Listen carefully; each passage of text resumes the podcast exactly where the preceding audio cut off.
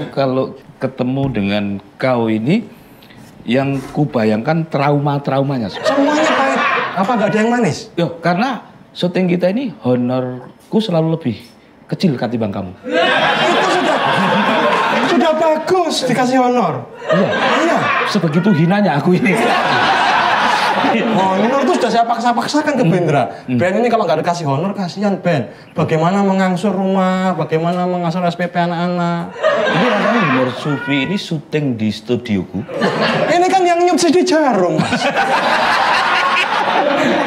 Kurang ajar, fitnah. ya wes sekarang mau. Mas, Ya, tampang-tampang para penonton ini Iya. kayaknya tidak terdidik ya Mas. Itu sampean yang milih gimana sih Mas? Mau cari yang cerdas-cerdas gitu, biar omongan kita nyambung. yang kita butuhkan itu bukan penonton kok, Gus. Apa itu? korban. Jadi adik-adik gini posisinya mulia karena mau dikorbankan. Itu kan trademark acara kita. Ya mencari korban itu. Ini, ini kan di TV pasti nggak laku. Iya, warung Ini sudah pakai baju takwa, itu kan nggak kelihatan takwa. yang merawat anak-anak ini kalau bukan kita? Wah. itu rawat jalan atau rawat inap? Oh, pokoknya standar BPJS lah. Tapi jangan-jangan mereka itu berprestasi loh mas di sekolahnya mas. Oh, sangat kan? Justru karena rendah hati mau datang ke sini untuk sambil belajar dari kebodohan kebodohan Mas Pri. Iya, aku memang cocok untuk menjadi ajang pelajaran orang-orang yang sangat bodoh. Oh iya. Kalau tidak bisa belajar dari kesalahan, bagaimana kita bisa belajar dari kebenaran? Oh. Tangannya itu sudah politis banget. Tidak semua orang itu bisa cerdas mas. Iya. Ada yang bodoh juga. Lama-lama asbak melayang. Mereka ini Ya. saya yakin sebenarnya mas punya latar belakang pendidikan yang baik. Ya.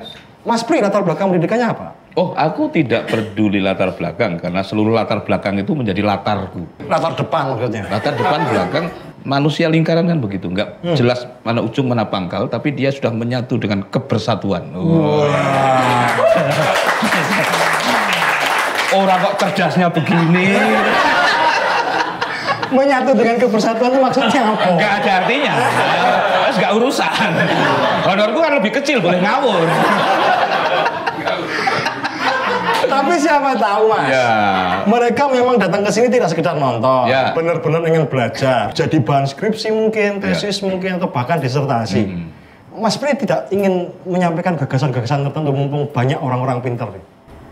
Ah, nggak perlu ya kepada orang-orang yang masih dalam keadaan sangat menderita. Itu yang diperlukan hanya sentuhan-sentuhan. Nasi bungkus. Oh iya iya. Lebih pada sentuhan itu ya. Iya, dan- mengatasi rasa lapar itu jadi penting banget ya. Ya ada banyak aspek toh menerima mereka di rumah kita. Menerima seseorang di rumah kita itu kan nggak mudah. Karena tamu itu kan pada satu keadaan gangguan sebetulnya tamu. Sampai itu gangguan loh. Iya. Kamu juga sebetulnya. Terus, berarti minoritas loh jadi. Oh iya ya nggak jadi. Tapi tamu itu rahmat mas, membawa Pasti. berkah mas. Nah berkah itu ketika frekuensinya sudah kita tuning Oke. untuk ke frekuensi keberkahan itu. Hmm. Nah adik-adik ini tentu ke sini sudah ada dalam adjustment itu. Adjustment itu penyelarasan, Oke. inisiasi. Wah, itu belajar istilah kayak gitu berapa bulan? Baru tadi. Oh. Khusus untuk siaran ini. Agar kelihatan pinter. Tapi nggak ngaruh di honor, nggak bakal nambah. Jadi lebih baik biasa saja nggak usah pakai istilah-istilah. Eh, di sini ada Pak Henry. Pak, aku butuh program yang lebih aku. Jangan pakai dia. Pak Henry itu ngambil keputusan lewat sini. Oh ya, nggak jadi. Tapi rumahnya Mas Pri ini menarik, berkembang tidak hanya menjadi rumah, Mm-mm. tidak hanya untuk menerima tamu, Ya. bertumbuh menjadi kelas-kelas, Ya. menjadi sekolah dalam skala kecil Ya. lah. Itu konsep macam apa yang dipersiapkan? Pertumbuhan. Jadi naluri yang paling manusiawi itu naluri bertumbuh. Walaupun Mas Pri nggak tumbuh ya. Aku memakai diriku sebagai sebuah contoh Kegagalan pertumbuhan. pertumbuhan. Iya, agar orang tidak meniru kegagalan tumbuhku. Betul, betul. Ini ciri-ciri sufi yang asli begini. Nah, iya. Oke. Goblok. Orang goblok itu Iya. tidak perlu diakui siapa-siapa, memang sudah goblok. Iya. Orang cerdas perlu perjuangan. Sampai masih berjuang soalnya. Ya perjuangan sendiri itu kan kodrat pertumbuhan. Jadi bukan aku butuh berjuang, tapi menjalani kodratku untuk menepati mandat-mandat pertumbuhan itu saja. Nah, murid-murid yang datang ke sini kan beragam, Mas. Tantangannya menjadi semakin tinggi lah. Iya. Menghadapinya gimana? Orang Mereka yang- bukan sekedar tamu, memang niatnya belajar betul. Orang yang bertumbuh itu Sampai kan tidak punya apa-apa untuk dipersiapkan untuk diberikan kepada murid-murid itu. ngomong terus. Emosi. Guru kok emosi. Iya iya iya. Lah muridnya begini. Ini baru murid satu. Kan kelas itu yang datang muridnya macam-macam. Lah macam-macam tapi benar semua dan bayar semua. Ini satu salah gratis. Pulang minta sumbangan. Kita minta sumbangan. Ya guru mesti edan dong ngadepi murid begini. Ujian bagimu. Beragamnya murid mas, latar Iya. belakangnya bahkan mungkin tujuannya ada yang bahkan mungkin untuk ngetes gurunya ini benar-benar bisa Ya. ngajar. Guru itu hanya membutuhkan satu hal saja. Kepentingannya adalah menuntaskan hasrat keguruan. Ini saja. Di luar itu hanya bonus-bonus keguruan. Maka bonus itu apa? Loh, kelas priges harus berbayar itu bonusnya. Bukan tujuan ya. Agak. Bu lebih jujur lagi lah. Masuk bukan tujuan. ya nanti kalau aku jujur kelasku nggak laku. Jadi harus dibungkus ya sesuatu yang mulia. Sebenarnya aku ini siapa sih? aku ini? Tapi intinya pertumbuhan itu kan keniscayaan ya Gus ya. Oke. Bahwa sel-sel di tubuh kita itu kan tidak bisa dihambat untuk bertumbuh. Bahkan tanpa kita perhatikan ia menumbuh karena keniscayaannya menjalani hidup yang bertumbuh itu. Eh, sering kali kita justru menjadi lebih cerdas Ya. gara-gara muridnya yang macam-macam itu ya mas ya. Kita belajar dari murid-murid itu ya. Nah, murid itu kan bagian dari variabel pertumbuhan. Kalau guru nggak punya murid mau ngajarin siapa? Jadi siapa Ah, nebeng? malah tanya saya? Loh aku tadi itu juga tidak bertanya kok. Oh, salahmu sendiri jawab. ya murid dan guru, pemberi dan penerima itu tidak jelas siapa yang lebih tinggi. Karena di dalam kedudukan yang saling itu sulit diukur di mana yang superior, di mana yang inferior. Ya. Maka di dalam konteks itu saya sangat membutuhkan murid, apalagi yang berbayar. Lambe iso nangis. Aku kan menirukan dinas pendidikan. ya, yang sekolah gratis ini kan ya belum lama dan tidak semua sekolah gratis. Jadi aku kan menginduk pada kurikulum resmi saja. Oh ya. Pendidikan kita kan begitu. Ya. Ya. Itu sebenarnya bayarnya apa saja tuh mas? Terdiri atas uang pendaftaran, uang konsumsi gitu di kelasnya sampai. Ada banyak variabel ya. Ada uang doa.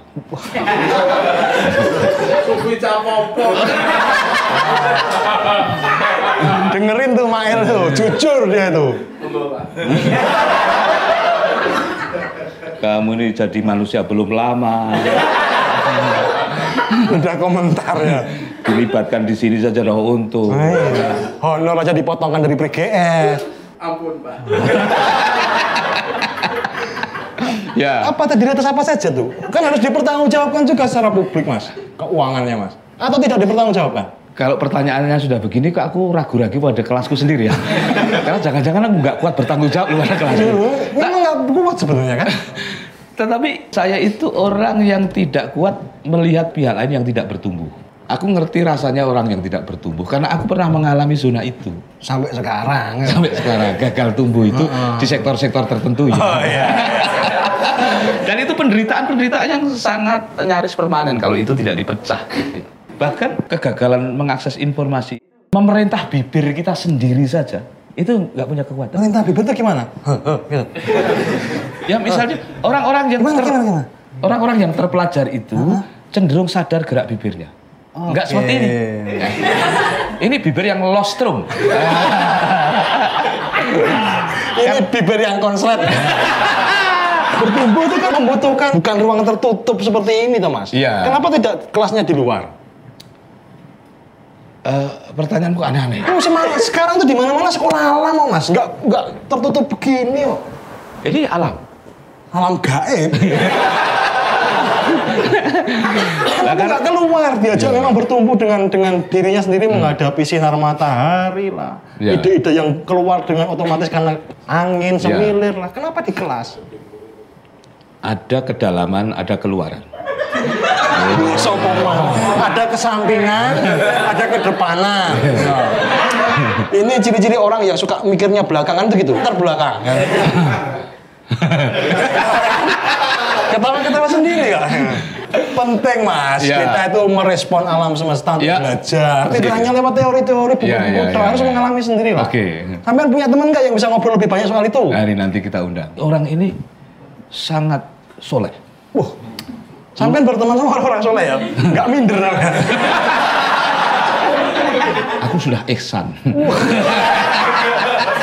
tinggi saking tingginya kena angin jatuh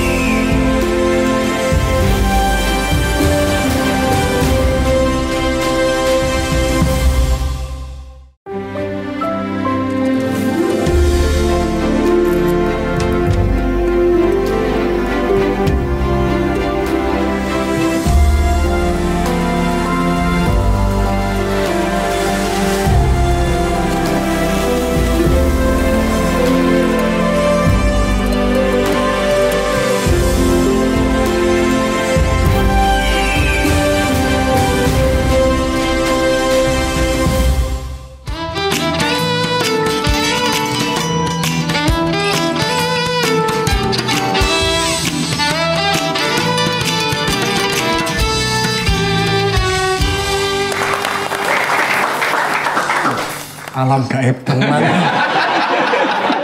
siapa beliaunya Ya penghuni alam gaib itu. Ciri-cirinya keteduhannya semacam ini. saya menjadi meyakini bahwa memang ada golongan manusia yang malaikat Iya. setan Iya. Asmo sinten Nurul Ustaz? Hamdi. Nurul Hamdi. Ya. Memang orang sholat itu memang dari nama sudah ada maknanya ya Mas ya? Ya, Pri GS, guru sufi. Guru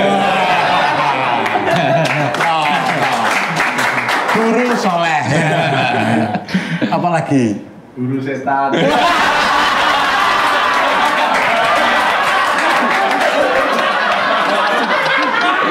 Ustadz Nurul Hamdi. Iya. Sibuk di dunia pendidikan. Dunia pendidikan Siapa yang dididik? banyak. Oke. Saya itu galau kalau Oke. ada manusia yang tidak bertumbuh itu. Oh, tapi sampai kan pertumbuhan baik. Apa yang digalaukan? Ya memang manusia harus bertumbuh, Oke. bertumbuh.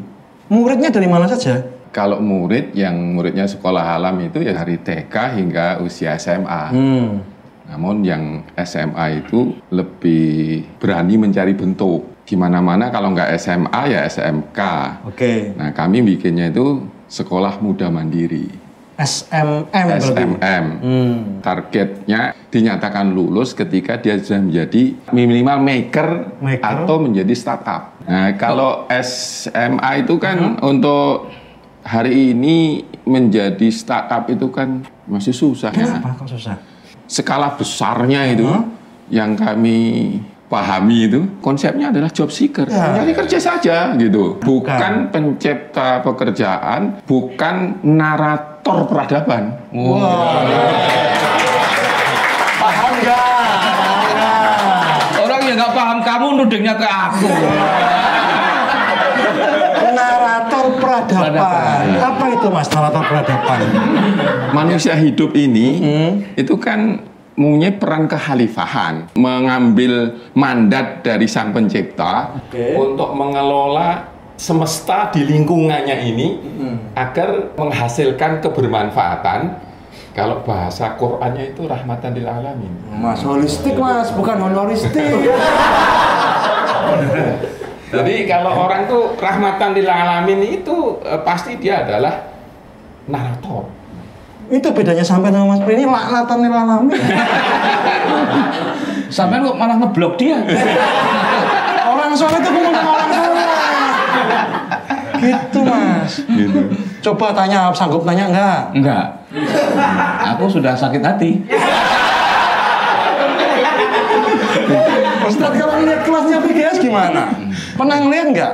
Standarnya terpenuhi nggak itu sebagai sebuah kelas? Ternyata dia juga narator. Wow. Tapi bukan narator pada. Wahai umatku. Pada akhirnya kedengkian akan ketemu batu. Narator apa dulu? Bukan hadapan. Lo orang datang ke sini kalau dia nggak narator nggak datang itu. Tapi saya pemilik program. saya yang memutuskan siapa jadi host pendamping, siapa jadi narasumber. Udah kalau itu kita ngalah saja. Kita pura-pura hormat saja. Ben, tolong dibatalkan honor. Di mana-mana tuh honor berkuasa, Mas Pri. Walaupun kepalsuan dalam Iya. Iya. Menghadapi murid-murid kayak gini ada nggak mas? Oh, Model kayak gini. eh, manusia itu pasti unik. Oke. Nah, untuk menjadi narator itu pasti harus dihargai keunikannya. Sampean tadi dengan segalanya itu unik. Beliau dengan segalanya tadi unik. Tapi honor tinggi saya. Saya lebih unik berarti. Ternyata. Ada unik campur sesat itu aja. Pasti Fir'aun tuh unik dan sesat.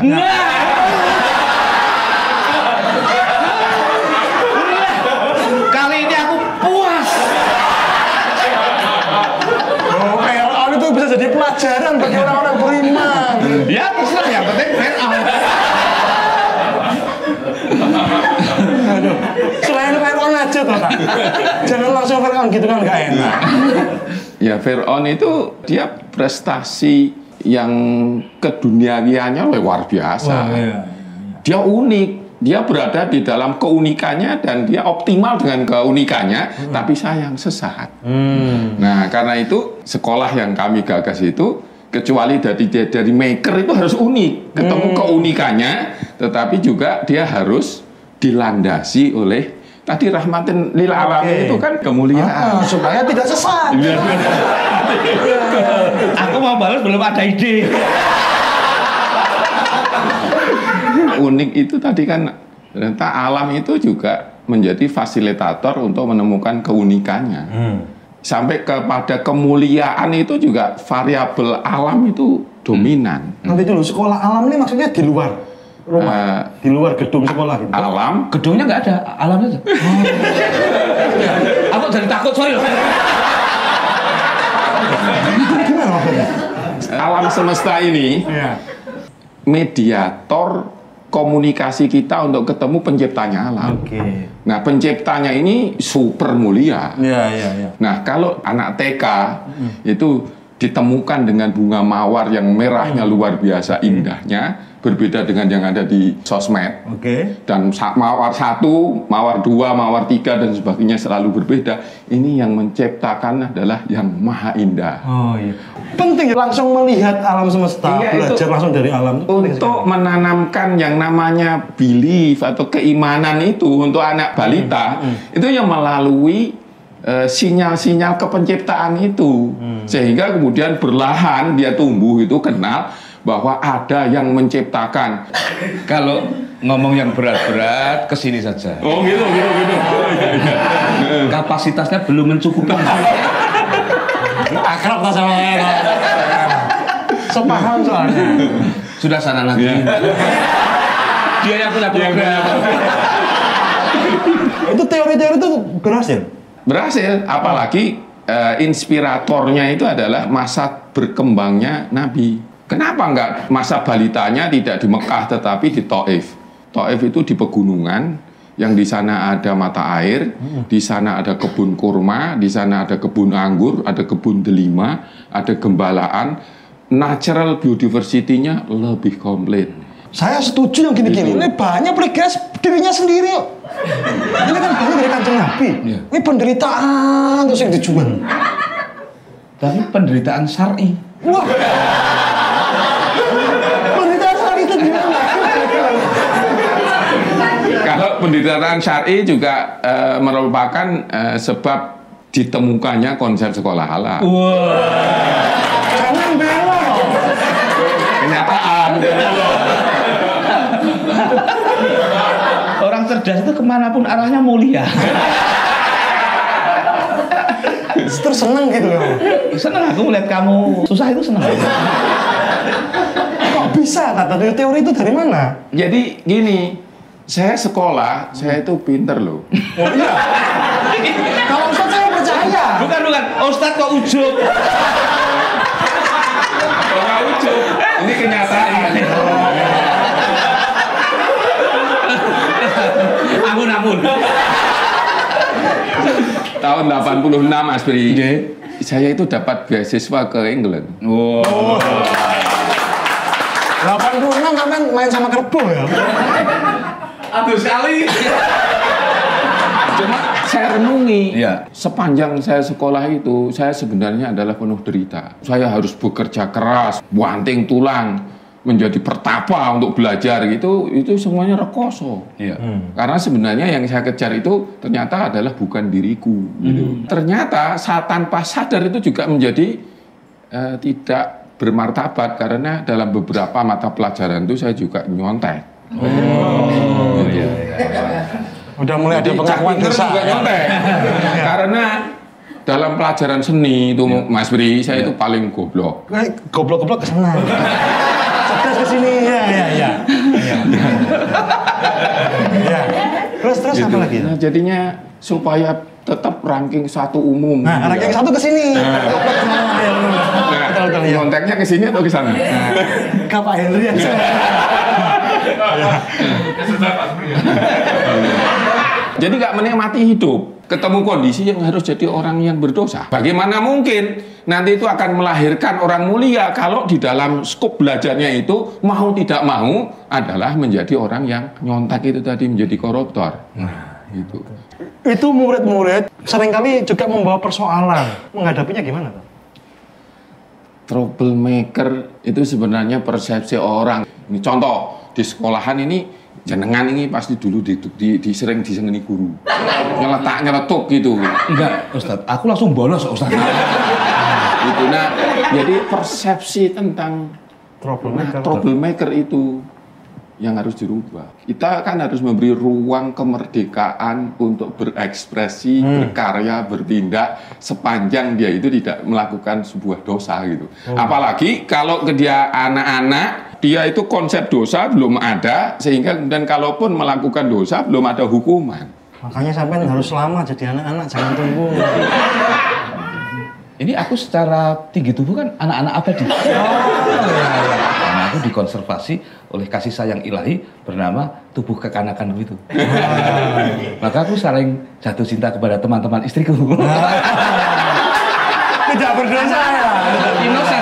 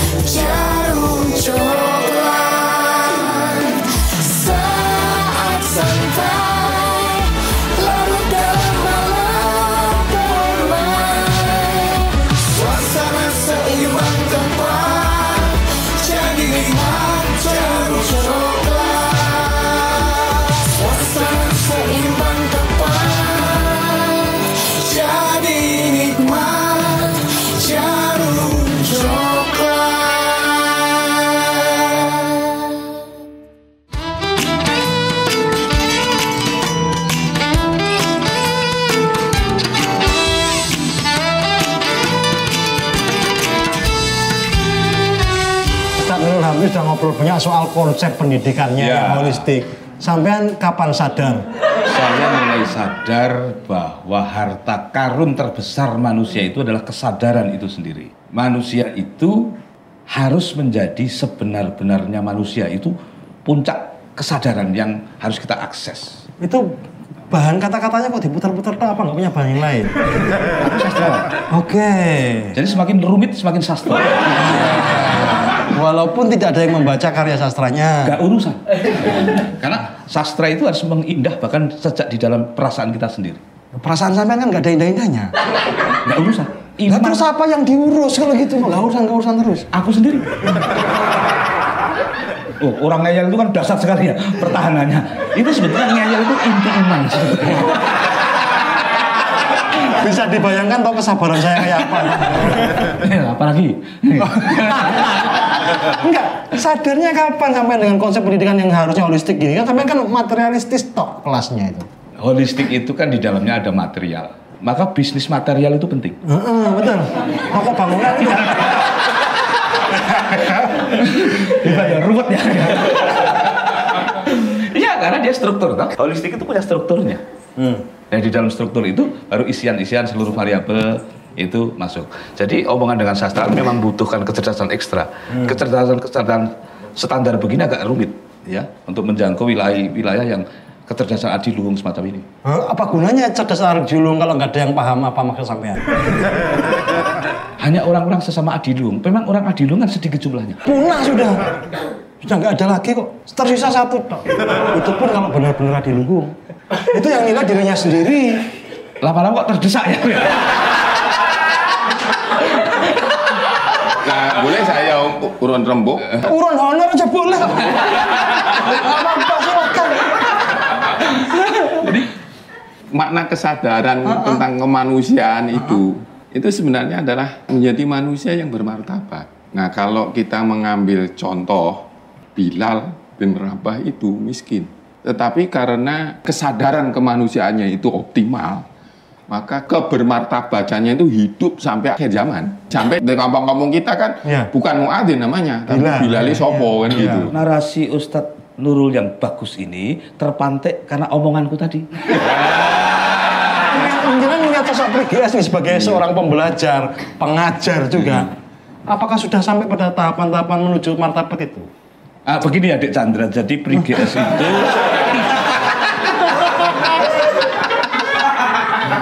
Jadi orang bermartabat itu kalau dihubungkan dengan pendidikan, Oke. itu ya dari awal dia itu tadi bersentuhan dengan kemuliaan, kemudian keniscayaan berkembang untuk menemukan keunikannya. Hmm. Nah, pendidikan hari ini seragam. Padahal harusnya setiap murid diantar untuk menemukan jati dirinya. Ya, Jadi dirinya Bilal yang miskin bermartabat. Utsman yang kaya raya bermartabat. Umar yang futuristik Oke. bermartabat. Gitu. Nah, Prigs, mes- Prigs. Tidak. Nah, saya berusaha jujur loh tapi ini tak ya. Prigs, Sa- sa- saya tak beloni bermartabat.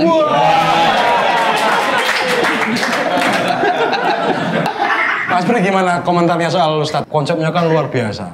Saya kan sudah datang ke sekolah beliau. Ada soal-soal yang agak prinsipil dalam pendidikan yang diakomodasi oleh spirit kelas beliau itu. Saya sampaikan juga ke forum yang pernah diadakan oleh Ustadz Nurul dan aku pembicaranya, Ya, bukan Chandra Malik.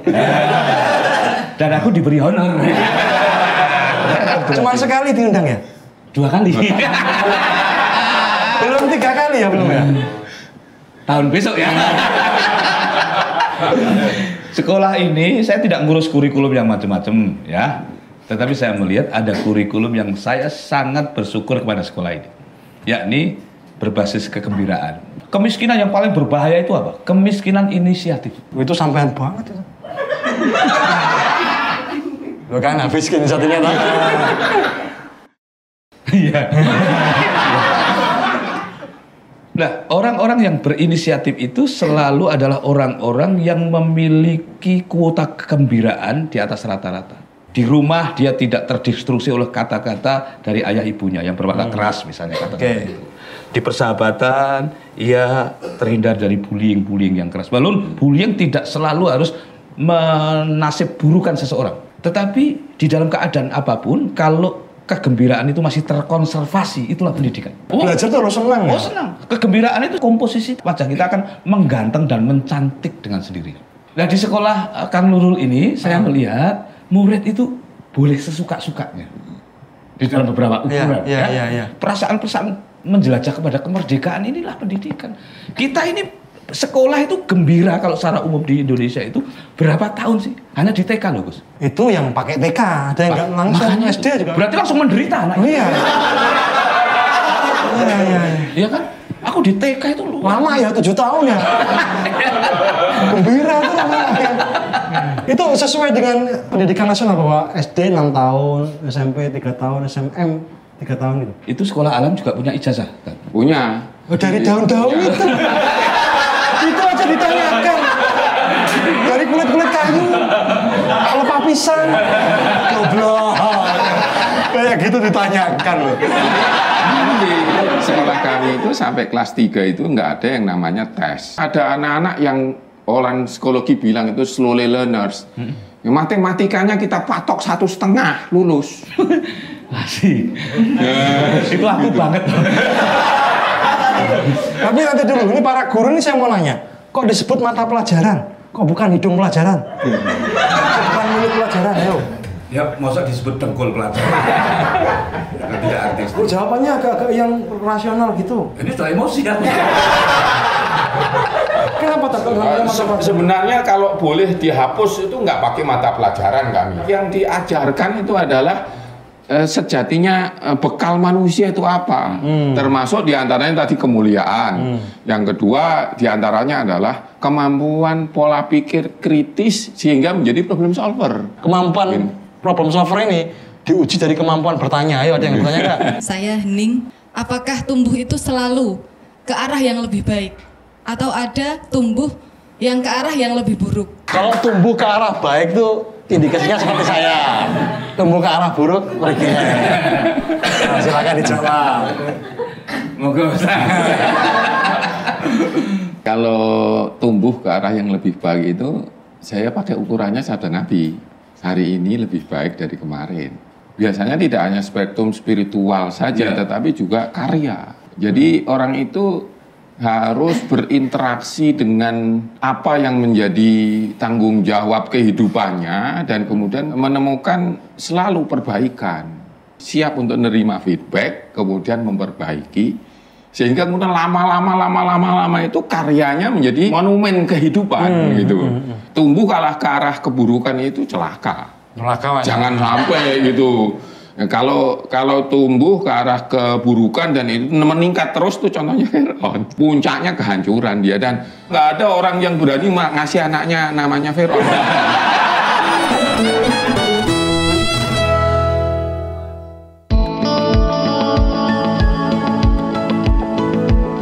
Jarum coklat saat tepat saat melepas gundah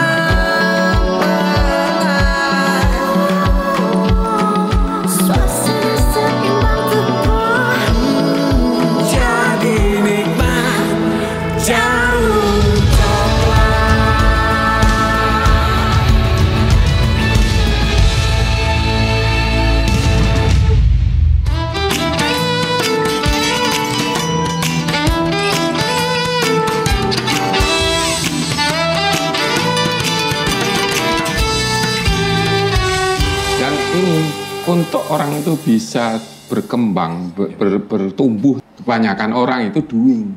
Hidupnya gelundung, doing, bukan experiencing. Ketika kita experiencing, pasti kemudian ada refleksi atas yang kita jalani. Dan itu tuh, kalau tidak di passion kita, tidak di keunikan kita, akan sulit kita itu melakukan proses experiencing. Karena itu pendidikan itu harus menghantarkan orang untuk ketemu keunikan dia sehingga dia menjalani eh, amanah kehidupannya itu dengan experiencing. Mas Tri nggak pengen bikin kelas yang untuk TK, SD, SMP gitu mas? Ya sudah saya subkan kepada beliau. Autentisitas itu kan punya gelombangnya sendiri-sendiri. Kalau beliau ini kan masih bisa mengakomodasi autentisitas untuk anak-anak SD. Oke. Aku untuk ibunya anak-anak SD. Spesifik ya. Itu dari mana idenya mas? Dari kedudukanku sebagai manusia artistik. Ini kan komplek memiliki ibu-ibu yang karena kelas menengah ya kelas Oke. ini cantik-cantik. Dan aku akan membuka kelas ibu-ibu tetangga. Mau diajarin apa itu mas? Oh, rumah tangga itu nggak usah ada kebohongan, nggak usah kekurangan ekonomi, ada kekurangan atensi saja selesai rumah itu. Berantakan, cinta, bubar ya? cinta itu rapuh sekali. Dia kekurangan pendengaran saja, cinta itu menarik diri. Ah, Cinta kok kekurangan pandangan, menarik diri. Cinta kok kekurangan sentuhan, menarik diri. kapan mendorong dirinya? Ketika cinta sudah mendapat pelabuhannya. Kayaknya sastrawan betul ya ya ya. Tapi kok nggak akan uji di rumah tangganya sendiri ya? Loh, Anda kok tertawa? Ini wa- wa- wani gitu loh. Lo berani wong saya yang pegang honor. Kekuasaan di atas segala-galanya. Ya, karena kita juga bukan rumah tangga istimewa toh, Gus. Oh, justru belajar dari itu. Iya, dari kekurangan istriku, kekurangan aku sendiri. Kita itu nggak usah sok sakinah, kuat. Kita melihat adegan kita saling tidur saja, kita bisa marah kepada pasangan kita. Karena tidur itu adalah saat ketika seluruh komposisi kita sedang ada di periode paling ambiar. Bisa nggak kita mencintai ketika komposisi pasangan itu di dalam keadaan yang paling diskomposisi itu? Biasanya titik paling lemahnya setelah berapa tahun pernikahan, Mas? Gonjang-ganjing itu dimulai, Oh, Mas. istriku dan aku itu makin mencintai justru ketika kami makin menua dan menjelek. Dulu ketika istriku masih cantik, aku merasa kok istriku itu salah make up saja kok kok jadi jelek yuk. Karena make upnya kemahalan dan itu aku agak tidak ikhlas. kok bisa begini nih tafsirnya? Kok bisa begini? Sekarang ini bahkan dia tidak bermake up, makin menua, raga kami makin merapuh. Kami kok menemukan justru persemaian-persemaian yang dulu persemaian ini tidak tumbuh hanya karena triggernya berkurang. Jadi memang nggak ada lagi uang belanja untuk beli kosmetik. Oh tidak, dengan kesadaran itu membuat kami kaya. Oke. Lalu daripada lipstick kami infakkan ke kaum duafa. Oh, kamu duapanya di lipstikin. Oh, kaum duafanya itu ya anakku, ya adiknya, Gitu. ya kadang-kadang aku sendiri, aku kan duafa. Oh, iya, iya, iya. Ya, dalam Muter aja di situ. Muter aja. Jadi ya begitu. Jadi eh, ya begitu. Dan asik. Pernah punya pengalaman nerima konsuletan gini? Sebenarnya nggak mau konsletan itu, tetapi ini adalah sesuatu yang memiliki kepekaan. Ini beratnya host yang tidak cerdas. Dan kepekaan itu kalau tidak mengalami proses experiencing dari kecil itu nanti tumbul. Jadi Nah, experiencing-nya kemelaratan, penderitaan. Kalau sekolahnya hanya di kelas, Iya. nggak ada experiencing tentang kepekaan. Tapi kalau anak-anak itu gembira, masing-masing anak itu memiliki keunikan Oke. yang orang lain mungkin bilang dia adalah cerewet, nakal, Nakal, ya. Ah, inisiatifnya banyak itu nakal. Kemudian dikelola oleh sebuah sistem pendidikan yang baik. Kemudian diajarkan bagaimana berkolaborasi mengelola Ya. perbedaan dan keunikan. Tapi itu kelasnya Gitu. apa? Tidak terlalu gaduh, itu, Ustaz? Kalau terlalu beragam. Misalnya begini, mereka melakukan observasi kepada bayam misalnya. Yang jawab observasi. Itu apa jurusan Popeye? kan belajar bersama Iya, alam. iya, iya. Nah, nanti itu ketika di-trigger oleh gurunya bahwa bayam itu punya bau yang khas, punya tekstur yang beda. Nanti anak-anak itu ada yang bikin puisi tentang bayem, ada yang kemudian mengamati, menggambar bayem itu anatominya. Kemudian dia bercerita tentang bayem pakai ngomong itu lancar dan sebagainya. Kita pakai Nah, makan bayamnya. gitu. Nah, itu ketika kemudian nanti mereka itu difasilitasi ke sana. Sepertinya gaduh tapi masing-masing mendapatkan sesuatu. Ketika dalam kelompok kemudian apa yang kamu dapat? Ini gambarku, ini puisiku. Nah, ketika menulis pun Mas Bri beda-beda. Iya. Ada yang penuh perasaan, ada yang deskriptif murni. Iya. Itu nyatanya gitu. Iya. Nah, ketika itu terjadi, Iya. maka kemudian akhirnya perlahan-lahan mereka tahu bahwa memang diriku dan dirinya dia beda. Cerdas. Tapi berarti kegaduhan itu bisa diatasi ya karena mereka tetap berproses ya. Tapi. Iya. Atau bukan kegaduhan itu ya Ustadz ya. Iya. Itu adalah isi dari pendidikan itu adalah seluruh kemerdekaan ekspresi itu. Ya. Tapi bagi imajinasi yang terbatas, Kegaduhan. kegaduhan. Jadi kami memang beda kelas. Dan itu betul. Eh, betul. Marah. Emosi. Bos kok emosi. Orang yang salah paham, sekolah kok sepertinya main-main. Jaring rumah nggak bawa tas. Ya, Gimana? yang bawa tas. Oh. Ya, Ada isi bukunya nggak? Eh, Atau isi bayam dari rumah? Siswa-siswamu pakai tas apa enggak? Mas? Pakai akhlak.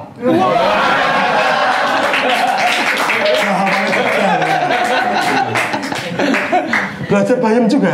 Oh, macam-macam. Bayam kangkung. Ya, terus- Pakai cabai apa enggak? Oh, ma- macam-macam ya. Cabai ya kadang sandal kalau kurang pedas. Tapi menarik ya konsep sekolah alam tuh mas ya. Sama kayaknya di daerah-daerah berkembang ya mas. Karena alam itu seluruh laboratorium ada di sana. Ada suara, warna, tekstur, Oke. dimensi. Ya. Ya, Ha- semua itu nggak ada di kelas PGS, adanya di sekolah alam. Terbungkus semuanya dengan akhlak. Oh. Iya, iya. Warna yang berakhlak kan ada. Warna apa? Oh, warna yang menimbulkan rasa surga. Oh, kalau tekstur yang berakhlak. Tekstur yang kemudian kalau kita raba, ia membawa sensasi-sensasi kelembutan kita kepada seluruh-seluruh elemen kelembutan. Kalau cahaya yang berakhlak.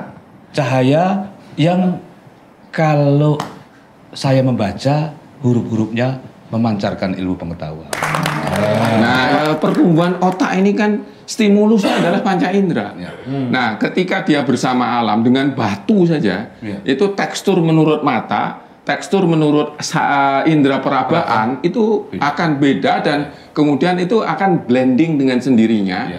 Nah, tekstur daun dalam satu pohon yang muda dengan yang tua beda. Oh, ya beda daun muda sama daun tua. Terus warna sama-sama hijau dalam satu pohon itu bedanya beda. Iya, itu iya. tidak terwakili oleh benda artifisial. Masuk semua di sini tentang tekstur warna dan sebagainya menjadi database. Itu kalau bahasa AI sekarang itu adalah coding. Dengan bersama alam itu codingnya menjadi raksasa. Gitu. Makanya kemudian Nabi dulu sifatnya fatonah. Cerdas. Critical thinkingnya dan problem solvernya luar biasa. Kalau yang ide-ide berat begini, ke sini. Kapasitas saudara ini terbatas. Kasihanilah. Terus, terus, terus. Satu lagi, Ustaz. Loh, itu di sekolah nggak ada yang namanya ranking satu, Hmm. karena semuanya ranking satu, Terus yang ranking dua siapa? nggak ada. Kok mau diadakan? Nah ini cerdas nggak yo?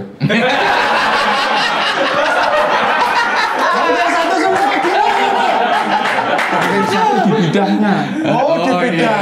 iya. Setiap anak itu istimewa, cerdas di bidangnya, kecuali Briges. di coklat kita, Humor Sufi, Neva.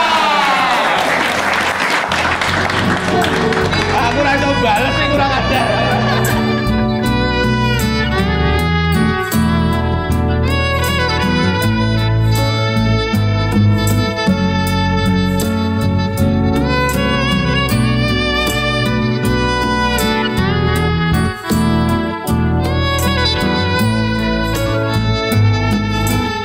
Assalamualaikum warahmatullahi wabarakatuh.